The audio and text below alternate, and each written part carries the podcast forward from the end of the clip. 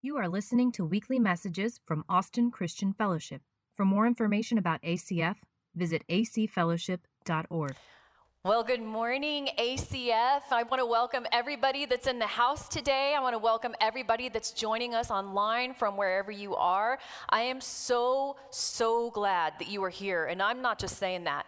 Uh, today, we are going to kick off an amazing series that I hope you guys will stick with us through the whole summer on. My name is Lauren Thurston. I am a pastor here at ACF. I have been on staff for seven years. But my journey with ACF started back in 2005, before probably some of you were born. Um, I have seen ACF as one church, I have seen it with many campuses, and now for it to come back as one campus together, I just have to say, I truly feel like this is our best season yet.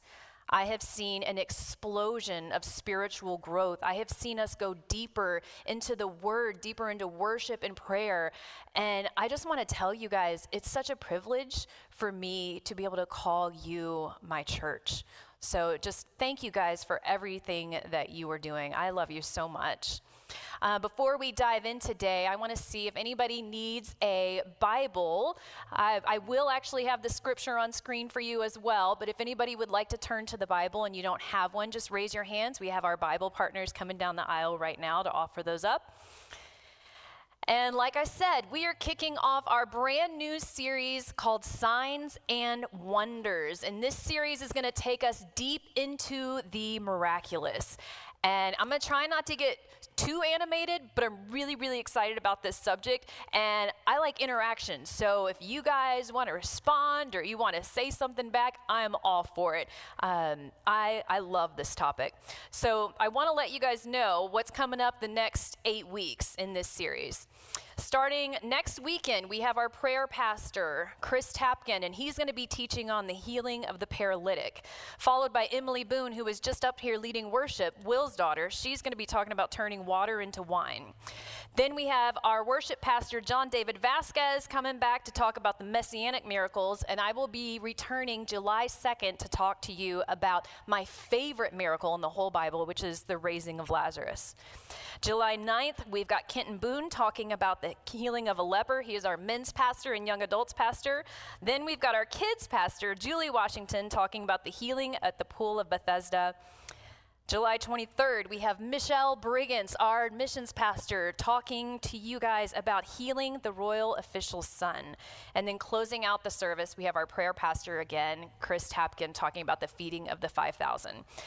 These are just some of the miracles mentioned in the Word of God. And these are the ones that our teaching team has chosen to dive into with you guys this summer. I encourage you, if you can be here every weekend, we have an amazing teaching team. I want to invite you to join us. If you can't, please join us online. I don't think you're going to want to miss any of this because I think a lot of us are waiting for a miracle. And this series and this word of God is proof that miracles happen. So I pray that this series is life changing for everyone that joins us.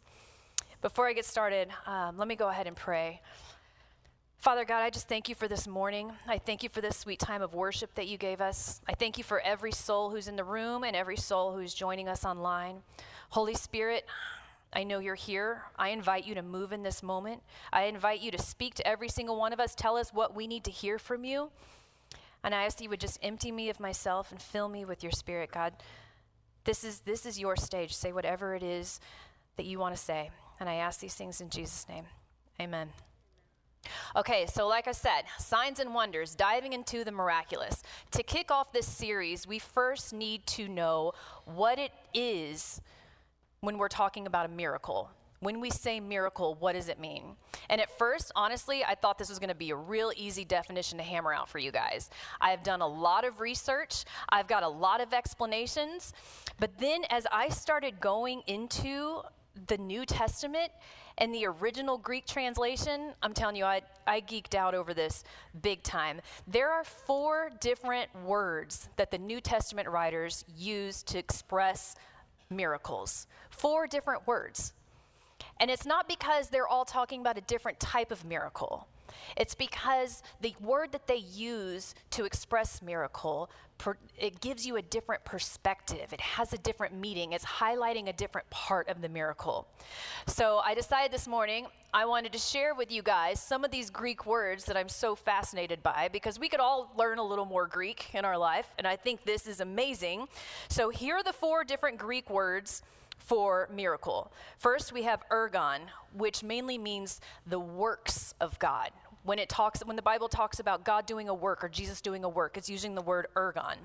Then we have teras, which is wonder. That's what we experience at the sight of the miraculous. Dunamis is a word used a lot in the Gospels, and that's talking about the power, the miraculous power of God. And the one that I want to press into, into today, which is my favorite, is semeion, which is the Greek word for signs. And that is what we are going to be looking at as we go to the book of John today.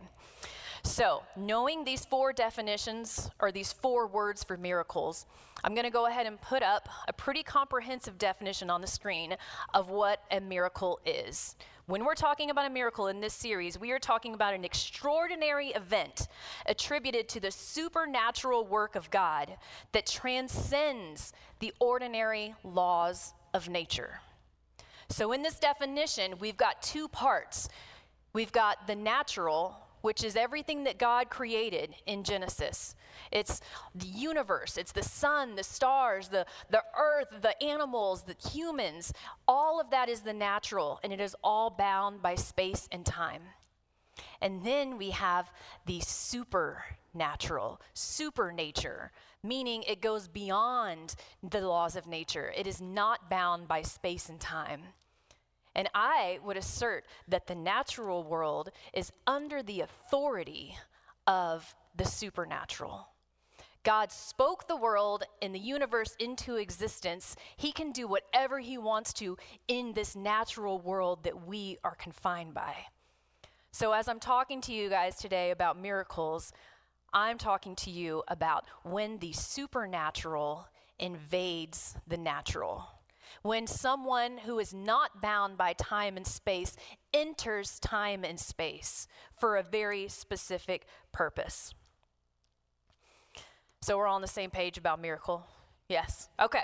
I didn't know how, how much you wanted me to go into that. But the next thing I want to talk to you guys about is what purpose do miracles serve? And for this one, I want us to turn to the book of John. And we're going to be going to chapter 20. So, the interesting thing about John is it was the last of the Gospels written. We have Matthew, Mark, Luke, John. It was written by the Apostle John who was an eyewitness to the many miracles that Jesus performed throughout his lifetime.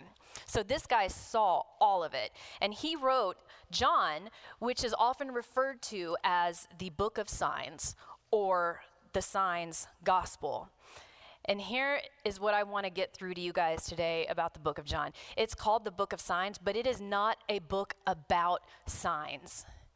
It is a book about who the signs point to all signs point to something. The sign, in and of itself, is not the destination point. If you find a sign, you don't just stop there. If you're looking, you go to where the sign is pointing, yes? So, John's book about signs, semeion, the word we just learned about, is a book about who the signs are pointing to. So, in chapter 20, verse 30 and 31, it says, Now Jesus did many other signs that's that word semeion. In the presence of the disciples, which are not written in this book. But these are written so that you may believe that Jesus is the Christ, the Son of God, and that by believing you will have life in his name. So, the purpose John is only writing about seven of Christ's miracles, culminating in the resurrection of Christ. The purpose of him writing these miracles is what? so that you may believe. It's not just to entertain us about the incredible things that Christ did. The purpose is so that we will believe. And why? So that we will have life. And might I add, have it abundantly. The purpose of these miracles These are life giving communications from God to man. It reveals who he is, it reveals his power, and it reveals to us how much he loves us. And I think it's interesting because even when you go back to the Old Testament, let's say you look at Moses and the parting of the Red Sea. That was a major miracle. That was something that had never been done before, and the people were in awe of it. So, why did God do that? If the whole purpose of the miracle was just to save the Israelites, then he could have just not allowed the Egyptians to catch up to him. He could have just created a path around the sea that they could get through. But he didn't do that because it wasn't about just the outcome. He performed the parting of the Red Sea because he's communicating to us, to Moses, to the Israelites, who he is, what he is capable of, and just how he can go beyond, above and beyond anything we could think or imagine.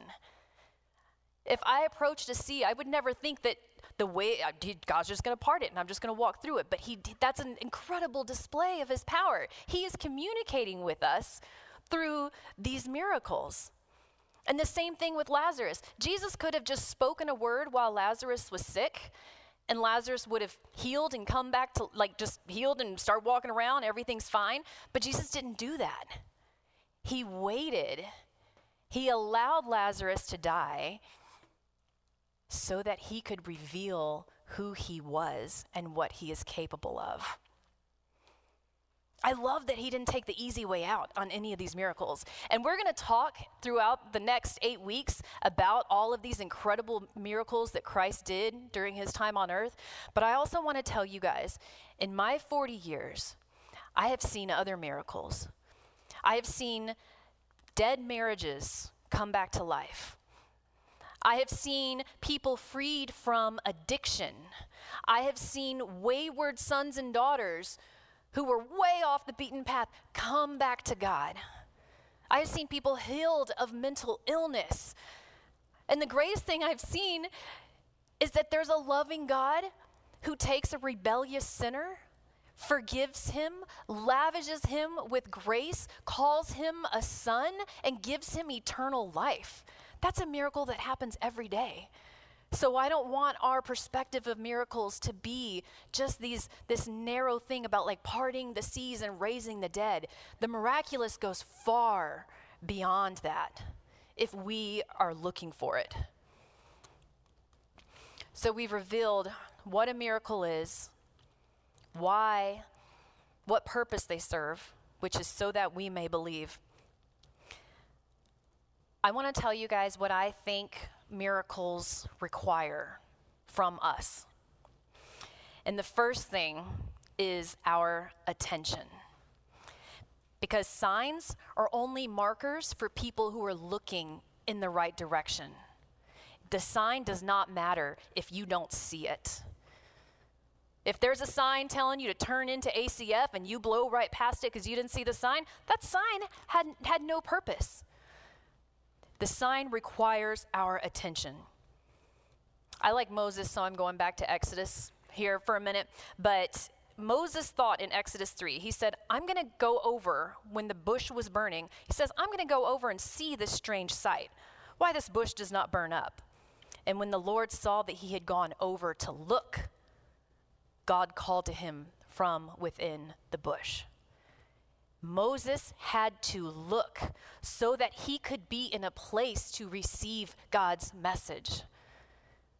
Miracles require our attention. And I would ask you guys are we looking? Are we giving God our attention? Are we keeping our eyes open for what He's doing around us? I often wonder if the bush was burning today, would I be moving too fast to notice it? Would I be would I notice it and also say, "Oh, I don't really have time to go over there right now. I've got this schedule, I've got this calendar, I've got all these other things going on. I'll get back to that." Does he have our attention? Would we look? Would we stop?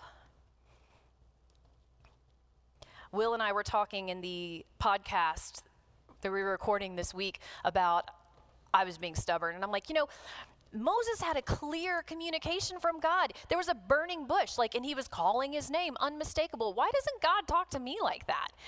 And Will was saying, Moses didn't have the Holy Spirit. The Old Testament guys, they had to wait for these grand communications from God. We have the Holy Spirit, the comforter, the helper who lives with us and communicates to us on a daily basis. We don't have to wait for a burning bush moment to hear from God. We can hear from God any moment of the day when the Holy Spirit resides within us. So then I became grateful that I didn't have to wait for burning bushes. So Pastor Will was right again.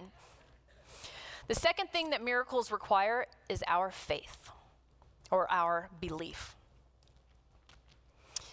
We read in our uh, teaching team meeting when all the pastors at ACF come together once a month, we were reading from Mark chapter 6 the story about when Jesus returned to Nazareth, his hometown, and the people were offended, offended by him. And it said, Jesus could not, could not do any miracles there in his hometown, except lay hands on a few sick people and heal them. He was amazed at their lack of faith. Jesus could not perform miracles because of their lack of faith. Why? Because the purpose of, of miracles is so that people would believe. And they had hard hearts. There was kind of a polluted soil at Nazareth in this time. So, Jesus, it's not that he would not, it's that he could not because of their lack of faith. Miracles are attracted to our faith. And the cool thing about miracles is they also, in turn, produce more faith. So, it's a cyclical relationship. Miracles are attracted to faith, miracles produce faith. It just goes on and on. And honestly, I think this is one of the reasons we have seen kind of an explosion of faith at ACF during this season, is because we've started dipping our toes into the miraculous. We've started swinging for the fence in our prayers. Asking God to do what he know what we know he is capable of doing because of what we know about him through the word. And this brings me to my third point. Miracles don't require this, but miracles are fulfilled by our testimony. And what I mean by that is when you have a miracle or you experience something miraculous or something that God did, it is your responsibility to testify to that miracle because when you do, it raises the faith ceiling of everyone who hears your testimony. And miracles' purposes are fulfilled when they are shared, when they are testified. Because our faith goes from here to here. It's like, oh, God did that for that person. Maybe He can do that for me. It is your responsibility to testify when you receive the miraculous. Because it just tills up that hard soil. It gets people to know what God can do in their lives. Our prayer pastor, Chris Tapkin, quotes this verse a lot from Revelation 12. He says, We will triumph over the enemy by what? The blood of the Lamb and the word of our testimony. Do y'all, I mean, do you grasp that? We will triumph over our enemy Satan, we will triumph over him by two things the blood of Jesus Christ by which we are saved, and the word of our testimony. The word of our testimony is our victory. The word of our testimony can be the victory for someone else. If you have a child that came back, a prodigal that returned, you share that because there's someone else in this room that's waiting for that exact same thing. If your marriage was done and you were ready to sign the divorce papers, or maybe you already did, but you hear some of the testimonies at ACF, how people decided not to get divorced, or after they got divorced, they got remarried. You hear these things and you're like, oh, that's possible. We are not bound by the natural. We are citizens of the kingdom of heaven and the supernatural can enter our natural world at any given moment. I think we should expect it. I think we should ask for it. Amen, amen. And that is what I want to encourage you guys to do during this series. But I will tell you, there is a hard part about miracles. In my experience, miracles are always preceded by pain. None of us like to walk through pain. But in order to have a healing, there must first be a sickness. In order to have a resurrection, there must first be a death. In order to have a child return home, that child must first go wayward. Miracles happen at the intersection of human suffering and God's love. I wish that wasn't the case. I wish the miracles would happen and I would not have to experience any pain. But I will tell you that enduring the pain is worth it when you see God show up. He could have prevented the pain, or he could use the pain for good. So, if any of you are walking through a period of suffering, and this has not been an easy season for me, I want to encourage you. I know this sounds like such a church answer. When you are in suffering, you need to pray. You need to pray. And I don't just mean prayers of, God, help me through this. I mean, if you want to cry out to the Lord, if you want to shout, if you just want to tell Him, this whole situation is nonsense, I need you to show up. God is not scared of what you have to say, He just wants a relationship with you. And if you find yourself in a place when you where you can't pray, you're like physically, and I've been there. Oh, I cannot pray about this anymore. This suffering is too great. I hope that every single one of you have somebody who can pray for you, who can intercede at the throne of God for you. I've got those people, and I have worn out their phone numbers in the last couple months. And I, I, apologize now when I call them. I'm like, I'm sorry, it's me again, but I'm having another bad day. And they will pray for me. If you don't have those kind of intercessors in your life, I want to tell you guys there's a prayer barn about 100 yards that way. And we are there Monday through Thursday, 12 to 1 in person for prayer hour. It's also available on Zoom. This is my shameless prayer barn plug because this place is life changing. Friday is Zoom only. Wednesday night, we have worship. We have seen people get healed at our Wednesday night services in the barn. We have worship during the week. You can make prayer appointments. Don't miss out on this resource because captives get set free through prayer. God hears our prayer. He wants to answer our prayers. So I want you guys to pray, but don't be devoted to the outcome of the prayer. If all you're after is the outcome, it doesn't matter who you pray to. Be devoted to the one and only one who can answer the prayer.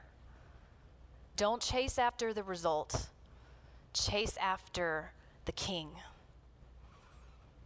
I did this recently where I was going to fast and I did kind of a quid pro quo thing. I'm like, okay, God, I'm going to fast and do this, and then you're going to do this. It was very transactional, and God was so silent during that fast. He did, not, he did not do anything that I asked him to do. I feel like he was just sitting there saying, Oh, bless your heart. That's so sweet that you think this is how it works. God wants relationships, He doesn't want transactions. And the minute I quit my fast, I was like, well, this isn't working. That's when God spoke because it had nothing to do with me. Had, I couldn't claim any glory for like for myself for what God was doing. I couldn't say, "Oh, I fasted and then God did this." No, he took me completely out of the equation. Don't seek the outcome. Seek the Father.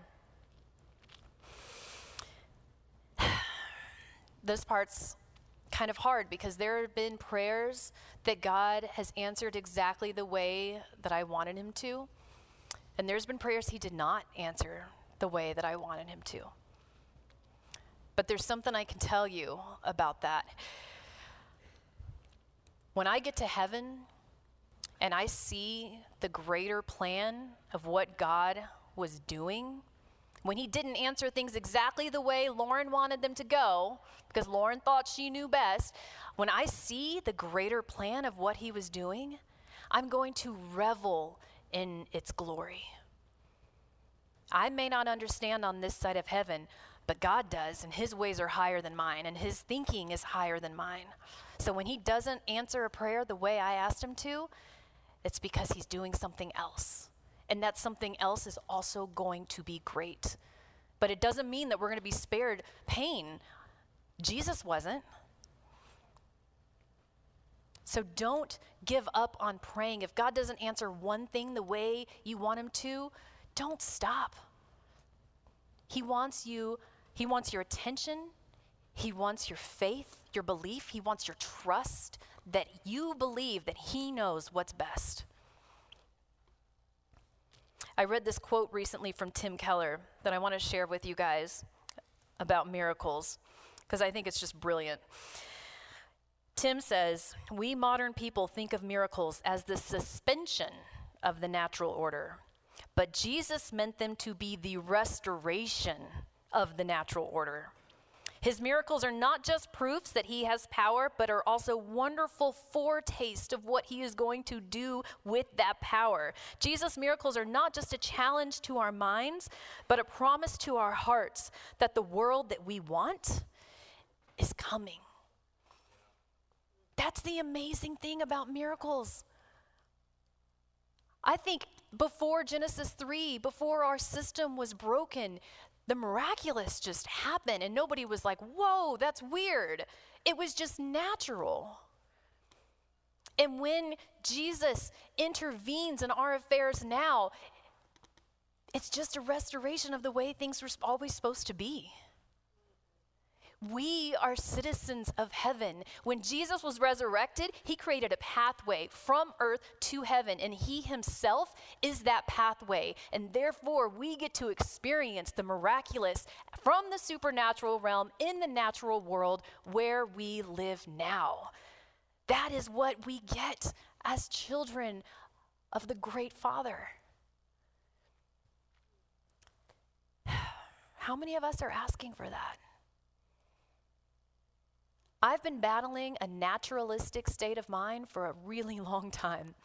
I like to I like to study, I like to find proofs. I, everything has to have a natural explanation, but I'm going to tell you guys right now, science can explain the natural, it cannot explain the supernatural.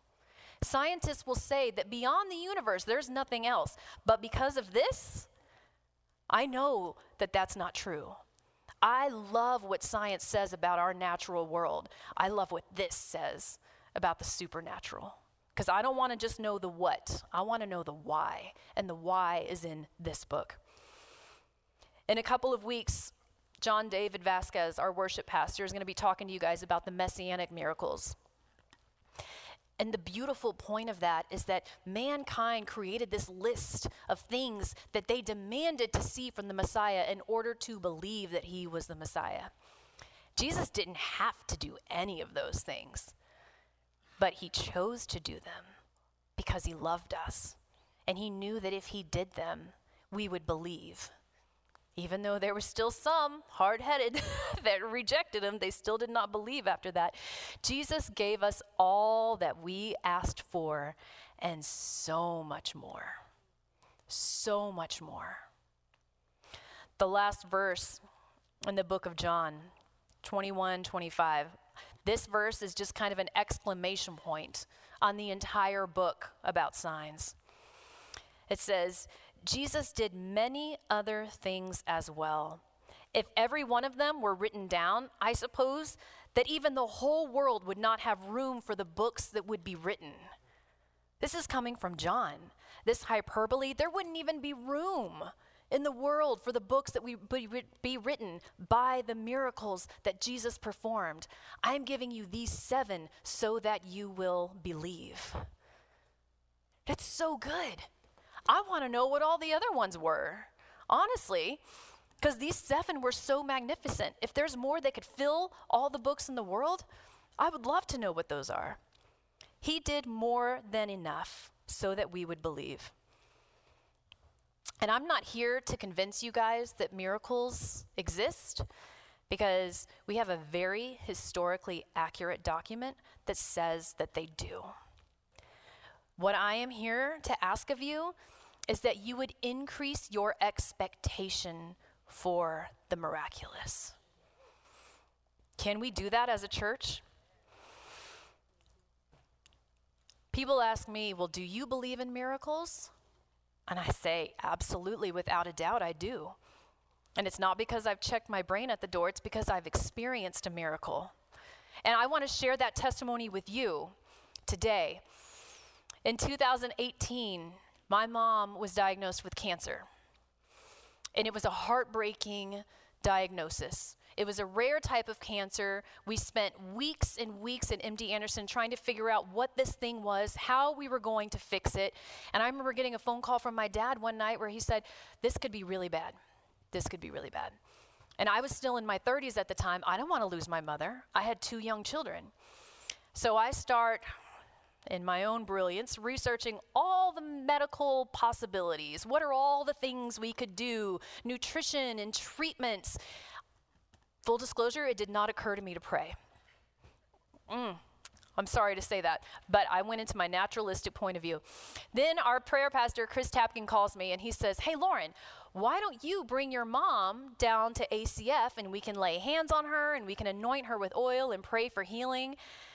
And honestly, I think my response was, "Well, we're we're Southern Baptists. We don't we don't do that kind of thing. Like just pray from her from afar. Like let's not get weird, right?"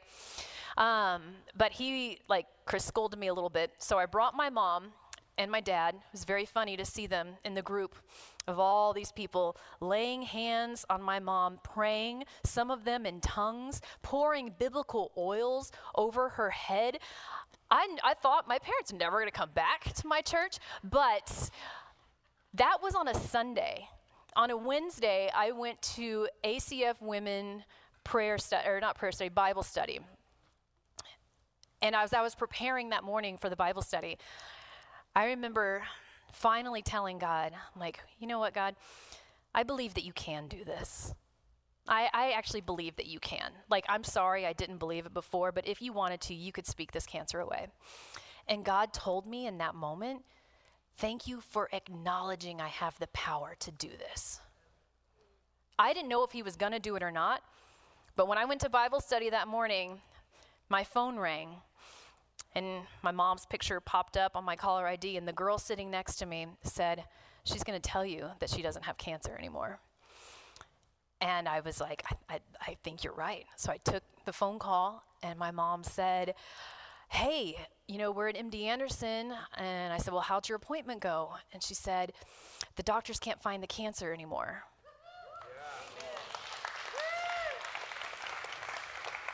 And at first I was like, well, how does this happen? This is MD Anderson. They're the most brilliant. They're the best. She said, well, this morning they looked at the slides again and they said they must have misread the slides. And I said, no, no, no. They did not misread the slides. God changed the cells that were on those slides because He's a God who answers prayers. Let's not diminish what He did by trying to explain it.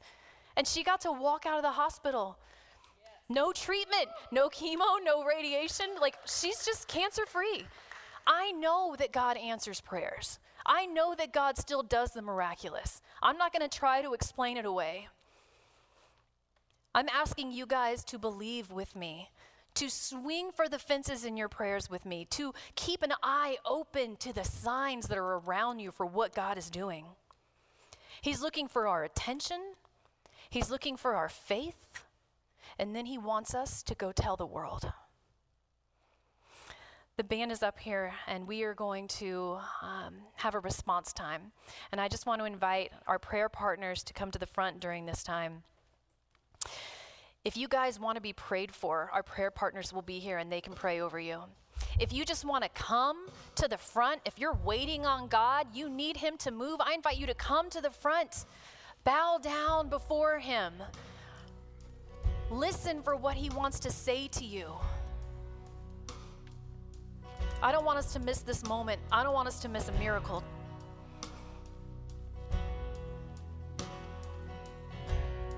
I thank you guys for listening.